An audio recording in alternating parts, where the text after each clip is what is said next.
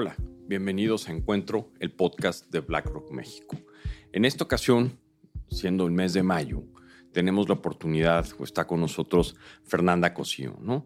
Fernanda Cosío, además de ser una gran profesional, o FER, como le decimos ya en BlackRock, ¿no?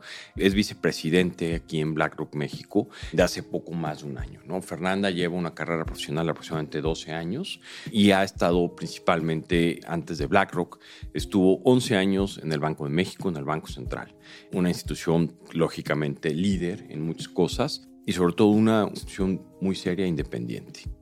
Fernanda, dentro de sus tareas, estaba básicamente el análisis de todos los que son los mercados internacionales, elaborando diferentes análisis, proyectos para la Junta de Gobierno del Banco Central, que es importante decir que ahorita tiene una gran cantidad de diversidad dentro de los miembros de la Junta de este instituto. También, entre los roles que tuvo Fernanda en esta parte de la carrera en Banco Central, tenía toda la relación con bancos centrales internacionales en lo que trae manejo de activos, en lo que se refiere a manejo de activos de una manera fiduciaria, lo cual ahí es donde combina justamente lo que hacemos en BlackRock manejar activos de manera fiduciaria, de manera profesional, de una manera con mucha disciplina, con mucho proceso. Y bueno, la verdad es que Fernanda, gracias por estar con nosotros. Antes que nada, felicidades, es mayo, ¿no? Este, ya lo hemos comentado, mes de la madre, ¿no? Y en ese sentido, me gustaría preguntarte, Fernanda, tú dentro de tu carrera profesional, que podemos llamar hasta ahorita una carrera bastante exitosa en dos instituciones tremendamente sólidas y tremendamente representativas dentro de la economía mexicana, ¿cuál crees que ha sido realmente la característica que ha llevado tu carrera al nivel en que la tienes? Muchas gracias, Sergio. Muchas gracias por tenerme aquí en este espacio. Bueno, pues como mencionas, 12 años de carrera profesional. ¿Dónde veo este éxito? Puedo hablar desde mi perspectiva. Te diría que son dos.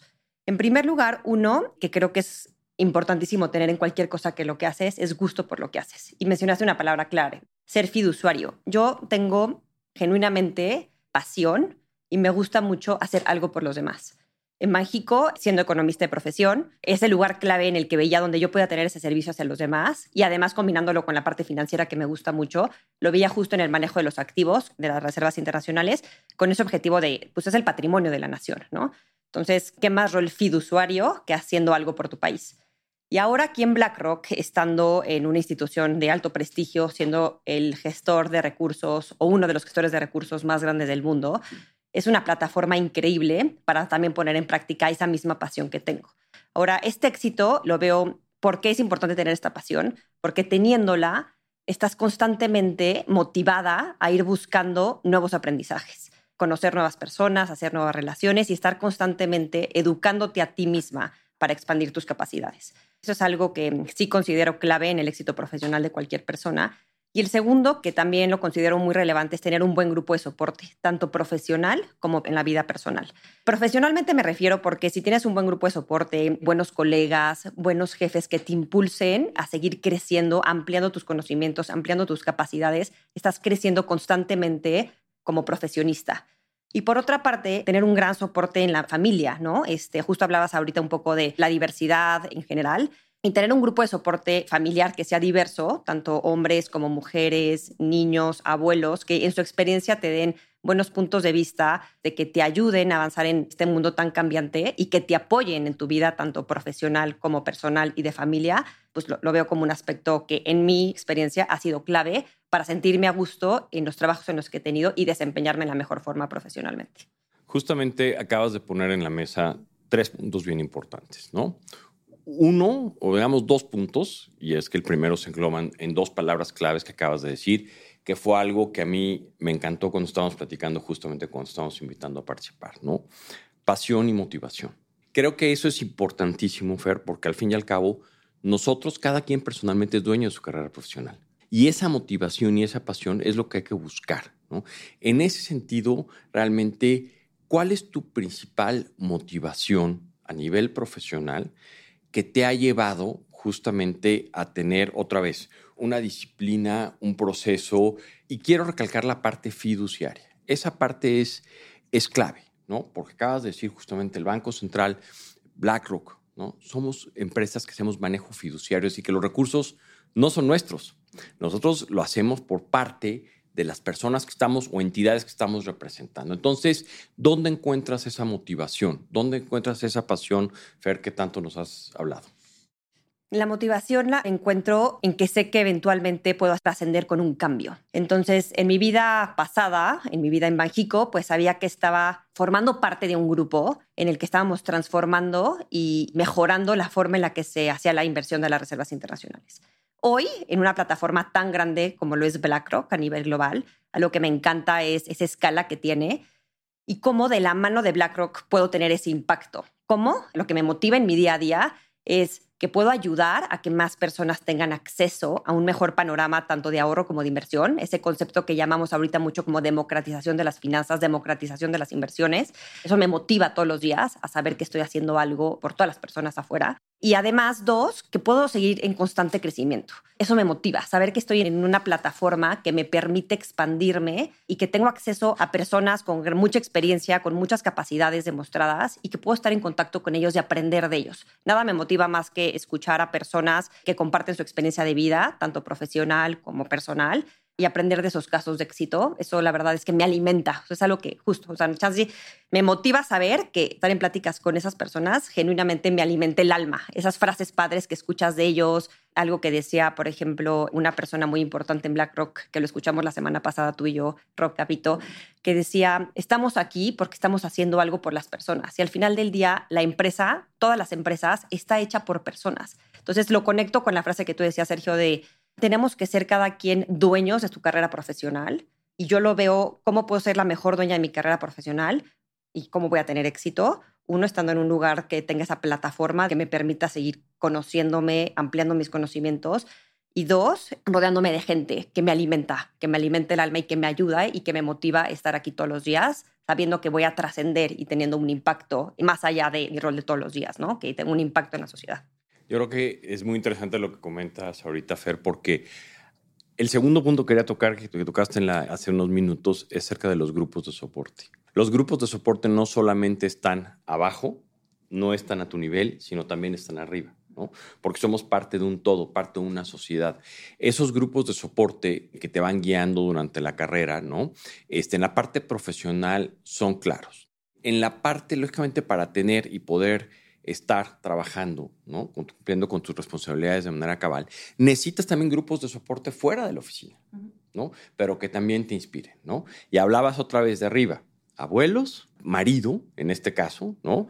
E hijos, ¿no? Familia agregada. Entonces, tus grupos de soporte principales, dame un ejemplo de donde hayas sentido en la parte profesional ese soporte, ¿no? De estos grupos, ¿no? Y en la parte personal, justamente ese mismo grupo de soporte, que no necesariamente uno solo, sino son grupos de soporte, ¿cómo te han ayudado a continuar con tu carrera, Fer? Claro que sí, Sergio. Diría que estos grupos de soporte, primero empezando por la parte profesional, con ejemplos concretos, cómo se traslada ese grupo de soporte o cómo yo entiendo ese soporte y cómo me ha ayudado a mí. Gente que tiene entendimiento de la vida humana y que entiende que estás aquí desempeñando una labor profesional pero que siempre tienes pues una vida personal atrás, ¿no? Entonces ese grupo de soporte se traduce en darte apoyo en que tú puedas cumplir con tus responsabilidades laborales, pero que al mismo tiempo te den ese espacio para también tener, puedas tener espacio familiar, de ocio, de amigos.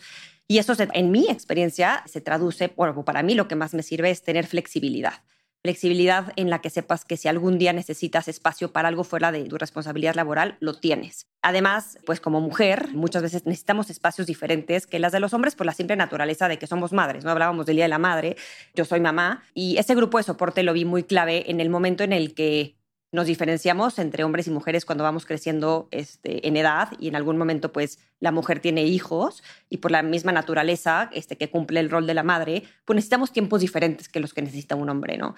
Y para mí ese soporte en el mundo laboral lo veo reflejado en que sientas que genuinamente te están dando ese espacio y que no están comprometiendo tu carrera profesional por dártelo. Entonces eso para mí es clave, tenerlo. Lo tuve, gracias a Dios, en los lugares en los que me he desempeñado laboralmente los he tenido y además en la vida personal, ese soporte también lo encuentro en que tengas tu grupo familiar esté alineado a tus objetivos. Yo tengo un objetivo profesional muy claro, me encanta lo que hago, me gusta estar en continuo crecimiento profesional, ir mejorando pues, mi conocimiento y mis experiencias y tener un grupo de soporte familiar que te impulse y que te apoye es clave, porque si no estás luchando constantemente contra corriente.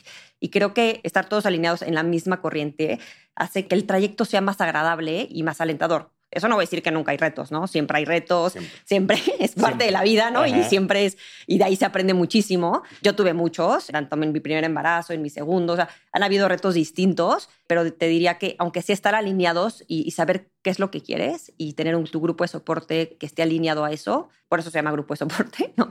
Este, que te acobije, para mí ha sido, la verdad, este, de mucha relevancia. No, y ahorita, digamos que este grupo de soporte, ahorita en lo que te oía, yo pensaba que lógicamente pues yo también tengo grupos de soporte, todos debemos tener esos grupos de soporte de alguna manera, ¿no? Porque así como tú dices, como madre necesitas tiempo de familia, pues como padre también, porque te gusta estar justamente a tiempo, ¿no? Y hay de repente, digamos, momentos en los cuales entra uno, sale el otro, ¿no? Y eso es, es parte de lo que va construyendo el camino y lo que te deja de alguna manera poder trabajar y realizarte, porque creo que también es bien importante, ya lo que es característico es en el caso específico de cada quien, que es diferente el de cada quien, ¿no? Cada quien tiene que estar tranquilo consigo mismo, ¿no? Y en esa tranquilidad consigo mismo tienes que buscar las cosas que te llenan, ¿no? Y esas cosas que te llenan definitivamente, Fer, cada quien decide cuáles son, ¿no? Pero el ramo familiar, los grupos de soporte son importantísimos, ¿no? Así como los amigos, así como llegar a la oficina y encontrar un ambiente de trabajo, pues de compañerismo, de irte acompañando durante las carreras, ¿no? En una empresa que yo, yo se lo reconozco mucho a BlackRock, en el cual la carrera profesional de cada quien depende de cada quien. Es algo tan personal justamente hacia dónde quieres llevar tu carrera. Dentro de este desarrollo profesional, Fer, se necesita mucha estudio, mucha disciplina y mucho proceso. ¿Qué nos puedes decir de esas tres palabritas? Estudio, disciplina y proceso. Qué bueno que lo pones otra vez sobre la mesa, Sergio, porque es también uno de los aspectos que considero clave en el éxito tanto profesional como personal. Estas tres cosas que mencionas, estructura, disciplina y estudio.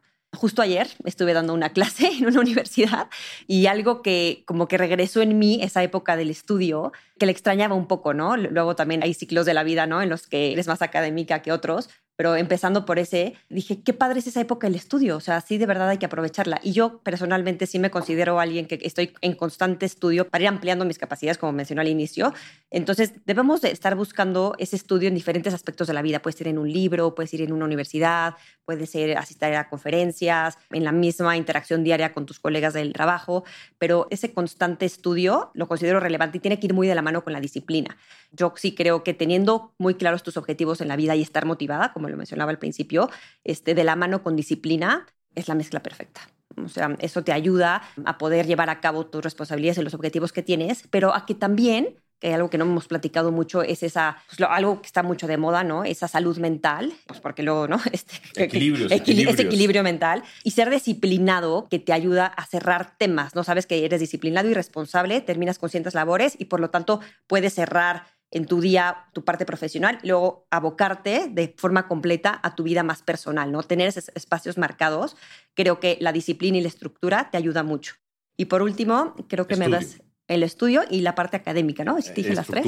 Estructura. Y la parte de estructura, pues va de la mano con mucho con, con la disciplina, la verdad, pero ser estructurado también, o sea, creo que va muy de la mano y te ayuda mucho a tener salud mental, la verdad, tener estructura y disciplina. Y digo, la parte académica a mí me encanta, estar en constante crecimiento y de estudiar, te alimenta el alma, pero fuera de eso diría que esa mezcla de esos dos aspectos se basa en que nunca los debemos de dejar atrás y si no, estar constantemente viendo cómo mejorarlo, ¿no? Ahorita hay tantas herramientas este, tecnológicas, personalmente yo lo que me estoy quedando atrás y digo, no, creo que hay una forma más eficiente en la que me puedo estructurar mejor mi día, en la que me puedo organizar mejor mi día, en la que me va a ayudar a ser más responsable. Entonces, también algún consejo que daría es, hay que apalancarnos de todas estas herramientas tecnológicas que nos ayudan y que nos van a facilitar la vida, pero sin duda, pues aspectos muy relevantes para tanto la vida personal como profesional.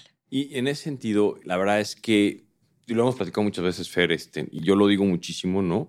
Invertir es proceso y disciplina. La verdad es que nadie tenemos una bola de cristal y no sabemos qué es lo que va a pasar mañana, ¿no? Entonces, por eso es importantísima el, el proceso, la disciplina, el estudio, ¿no? Tú has tenido responsabilidades muy importantes fiduciarias, como es el manejo de recursos dentro del Banco Central, como es aquí la responsabilidad que estamos dando a tus clientes. En ese sentido, creo que algo que me gustaría que andáramos un poco es en el tema de humildad. ¿Por qué? Porque cuando manejas recursos de manera fiduciaria, lo que te das cuenta es que ser una persona humilde, porque tienes que reconocer los errores, tienes que darle la cara a la gente por los resultados de inversiones, ya sean buenos o malos, ¿no? Entonces, tú en ese caso, no en el caso del Banco Central, dabas justamente, digamos que a diversos comités esa dosis de cómo le había ido a los portafolios que administrabas y ahorita lo haces vía los clientes que nos confían su patrimonio, ¿no? Entonces, en esa parte, ¿qué rol crees? Que para las personas que te hacemos de alguna manera directa o indirecta inversiones, juega la humildad? Mm, yo creo que debemos empezar con ser humildes y ser humildes me refiero a justo nadie tiene una bola de cristal y como no, no tenemos una bola de cristal tenemos que ser humildes y mantener una disciplina en el proceso de inversión. Digo, y más que mejor que los últimos dos o tres años para que nos lo demuestren, ¿no? Totalmente siempre y cuando mantengas un proceso o te mantengas con tu hoja de ruta que hayas planeado para tus inversiones alineadas a un objetivo, te va a dar tranquilidad de saber que hiciste lo que tenías que hacer en ese momento, dado que hay muchas, ¿no? La, la, guerra en Rusia que sucedió muy difícil, algunos lo predecían, otros no, pero pues el timing exacto es complicado, Imposible. ¿no? Imposible. Entonces, así esos cisnes negros que luego les llamamos en los mercados financieros que aparecen, claramente no son predecibles. Y entonces tenemos que, como un rol fiduciario ante nuestros clientes, siempre tenemos que tener estructura y una hoja de ruta marcada de si pasan ciertos escenarios puedo reaccionar de tal o tal forma. Pero saber que como estás posicionado hoy en tus inversiones es la mejor forma en la que puedes estar posicionado dado cualquier escenario adverso que puedas tener. Y ahí es donde entra la parte otra vez de la responsabilidad fiduciaria, Fer, porque acabas de tocar unos temas bien importantes en el momento en que hablamos de inversiones, ¿no? El objetivo, cuál es tu plazo de inversión, cuál es el horizonte, ¿no? Para que entonces la gente profesional pueda voltearse, entender la responsabilidad fiduciaria que estamos representando y traer los resultados, ¿no? Y en ese sentido, también ahorita tocaste dos temas que sé que los tienes muy cercanos en tu corazón, ¿no? Que es la responsabilidad social y la educación financiera, ¿no? Que dentro de esto ¿en dónde crees que Fernanda Cosío puede contribuir más? O se hablaste que estás dando clases en la universidad, etcétera. O sea, esos ejemplos, Fer, que nos puedas poner.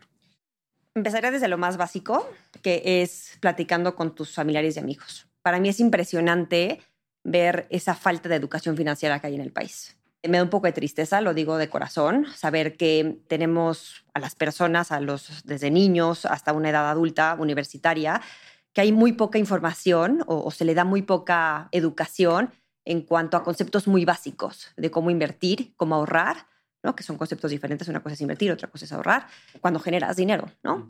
Entonces, para mí empieza desde ahí. He tenido, digo, es algo que actualmente estoy haciendo esa introspección de cómo podemos mejorar eso. Hablando ahorita de justo clase en la universidad, y debemos empezar a tratar de hacer presión para cambiar ciertos planes de estudio, este, para que en las carreras básicas de tronco común venga algo de educación financiera, o incluso en los colegios. La verdad es que eso también personalmente tengo como algo que me está generando ruido en mí empezar por ahí, empezar por esos amigos, familiares y después pasarlo, ¿no? A la educación de, pues, de niños y adolescentes y adultos, porque es un concepto clave. Algo más digo, que hemos comenzado a hacer desde mi rol, Sergio, es estar en contacto con estas asociaciones este, que también están muy de la mano con impulsar esta educación financiera en México. Hay muchos organismos que, como BlackRock están con esta preocupación, este, tratando de democratizar las finanzas. Es ir poco a poco este, acompañándonos de estos otros grupos este, que existen en el país para en foros, digo, yo he participado en uno este mismo año de introducción a qué son los ETFs, por ejemplo, este, a personas que no tienen ni idea de finanzas, empezar muy, muy claro, explicarles con peras y manzanas qué significan estos vehículos de inversión, que la verdad fueron muy innovadores, siguen siendo innovadores y que ayudan a dar acceso al mundo financiero de una forma eficiente y con bajo costo. Entonces yo te diría que desde nuestro rol es algo que a mí me motiva y que voy a seguir proactivamente haciendo. Yo te diría, pues como me mencionabas, llevo un poco más de un año aquí y todavía hay muchísimo camino por hacer. Yo te diría que apenas estamos en estos pasos de bebé, apenas primeras arrancando etapas. primeras etapas, pero es algo que hablando este, personalmente me da mucha ilusión, que me motiva saber que tenemos mucho trabajo por hacer y además que tenemos el, o sea, ya tenemos el conocimiento y el material, es solo ir hacia afuera y buscar esos espacios para cada vez más personas tengan, sean como dueños de esas decisiones financieras y económicas de su vida, que al final del día es crucial para la estabilidad financiera, económica y mental de cualquier persona, de todos. Es que ahí... Qué concepto tan básico, ¿no? Es increíble ese concepto porque además comparto un poco tu frustración y la gran oportunidad que tenemos hacia adelante porque el día que entendamos, por ejemplo, que así como tu carrera profesional es personal, es tuya, es tu responsabilidad, por ejemplo, también tu retiro. El retiro no es responsabilidad del gobierno, no es responsabilidad de nadie, no es de tus papás, no es de tus hijos, ¿no? Es realmente tuya y las decisiones se empiezan a tomar desde este momento, ¿no? Y lógicamente, y otra vez en tu rol de madre, yo en mi rol de padre, ¿no? Mientras más vas creciendo y más vas avanzando en tu vida profesional, te das cuenta la necesidad justamente de que para proteger tú como grupo de soporte a los que vienen abajo, necesitas pensar en tu retiro, ¿no? Sea, necesitas pensar en tu retiro, en la mejor forma de hacerlo tú, pero también sabes que no vas a estar aquí para siempre. Entonces, también transmitir ese conocimiento a tus familiares, amigos, a tus hijos, de la mejor forma, bueno, en, tus propias capacidades, enseñarle la mejor forma, pero también darles las herramientas. Yo creo que el mundo, estamos en una transformación tecnológica importantísima. Posiblemente la forma en la que invertimos hoy y administramos e invertimos sea muy diferente de aquí a 30 años. Las, las, innovaciones que estamos viendo cada vez son más aceleradas y van a tener impacto hacia adelante. Entonces, es más bien darles esas herramientas de análisis y tener esos conceptos básicos en nuestros, empezar por nuestro círculo cercano, que es donde yo personalmente eh, he iniciado esta labor, pero tener muy claro qué objetivo que tenemos que hacer en, junto con otras entidades en el país, la verdad. Este, tuvimos tú y yo la oportunidad de estar en una conferencia la semana pasada que se hablaba de un tema de confianza de la población en general y algo que a mí me impresionó es que o sea, la gente donde más confianza tiene hoy claramente no es en los gobiernos, sino es en las corporaciones. Y eso resonó mucho con esta inquietud que tengo hoy en día y con esta falta de educación financiera. Y dije, claro, hoy todavía con más razón, en esta trinchera desde BlackRock, tengo una responsabilidad social más grande, debemos de tener esa responsabilidad grande y seguir haciendo algo por tener un impacto en educar financiera y económicamente a las futuras generaciones. Y parte de la educación financiera, Fer, yo creo que empieza con que realmente ni en la vida profesional, ni en las inversiones, ni muchas cosas en la vida hay atajos. No hay realmente maneras digamos, más cortas o más fáciles de llegar a tus objetivos, ¿no? Yo creo que por eso es ahí donde el proceso, disciplina, estructura que platicabas, ¿no? Y sobre este mismo concepto, creo que aquí engloba muy bien la parte del rol social que tenemos las inversiones, del efecto multiplicador, que eso ya sale justamente de tu propia responsabilidad fiduciaria. Pero al momento de invertir realmente lo estás poniendo poner a trabajar dinero en la economía que tiene un efecto multiplicador, ¿no? Sí, no, totalmente. Digo, como les mencioné al principio, yo soy economista y en la carrera de economía como que siempre tienes una parte social muy importante no parece, pero sí. No parece, pero sí. Y es por eso que después complementé mi carrera con una maestría en finanzas, ¿no? Porque en el troco común de economía pues tienes mucha parte cargada la parte social y claramente necesitaba complementar mi carrera más con el aspecto financiero para, pues, para estar lo mejor preparada posible, el punto en el que yo quería estar, ¿no? Que era complementar mi parte social de economía con la parte financiera, ¿no? Que a mí me encanta, se me hace una mezcla increíble. Y la verdad sí, Sergio, o sea, al final del día no hay atajos, como dices tú, tenemos que estar todos los días cuestionándonos como personas, como profesionistas, qué podemos hacer mejor para mejorar el lugar en el que estamos. Es algo que yo me cuestiono, la verdad, este, constantemente, como si estoy hoy yo aquí, ¿qué puedo hacer mejor para mis clientes, pero también tener un impacto social. Entonces yo creo que es algo con lo que me encanta de estar aquí en BlackRock. Fue algo de por qué hice este cambio en mi carrera, salir del Banco Central y estar aquí. Siento que BlackRock me da esa plataforma, esa plataforma de tener un impacto social importante y es algo que me motiva mucho en mi día a día. Para ir, este, como se va terminando la plática, ir cerrando. Me gustaría que nos compartieras una experiencia que te traiga profesional, que te traiga a un consejo que nos quieras dar, de manera profesional. ¿Qué en tu vida realmente, qué experiencia te marcó y cuál es el consejo que le darías? Y no solamente como profesionista, sino también como mujer, ¿no? O sea, ¿tienes algo que nos puedas compartir que te haya complementado tu experiencia y que haya hecho esto un aprendizaje importante en tu carrera? Mm, sí, yo creo que mm, ese aprendizaje personal, yo creo que viene de tener un grupo de apoyo, la verdad. O sea, yo creo que yo no estaría hoy aquí parada platicando contigo, teniendo este gusto, Sergio, si no hubiera sido por tener un grupo de soporte tanto profesional como personal tan fuerte. Yo me pude haber desviado este, en mi carrera muchas veces. Muchísimas veces tuve dudas que si estaba haciendo lo que en verdad quería hacer. Ahorita platicamos de que sí, la motivación, el estudio, pero hubo momentos en los que no estaba segura si mi motivación seguía siendo la misma, ¿no? Me estaba cuestionando sobre dónde me quería ver en los próximos 5 o 10 años y es esa búsqueda interior constante. Y tener ese grupo de apoyo que me diga, como que sigue buscando dentro de ti qué es lo que quieres, este, qué es lo que te hace feliz y qué es lo que te aporta todos los días. A ellos les agradezco donde estoy hoy parado, ¿no? Digo, podría nombrar a las personas, no, no, no, no, es el objetivo ahorita, obviamente, pero diría, tener ese grupo de soporte para mí es el mejor consejo. Y si no lo tienes, búscalo.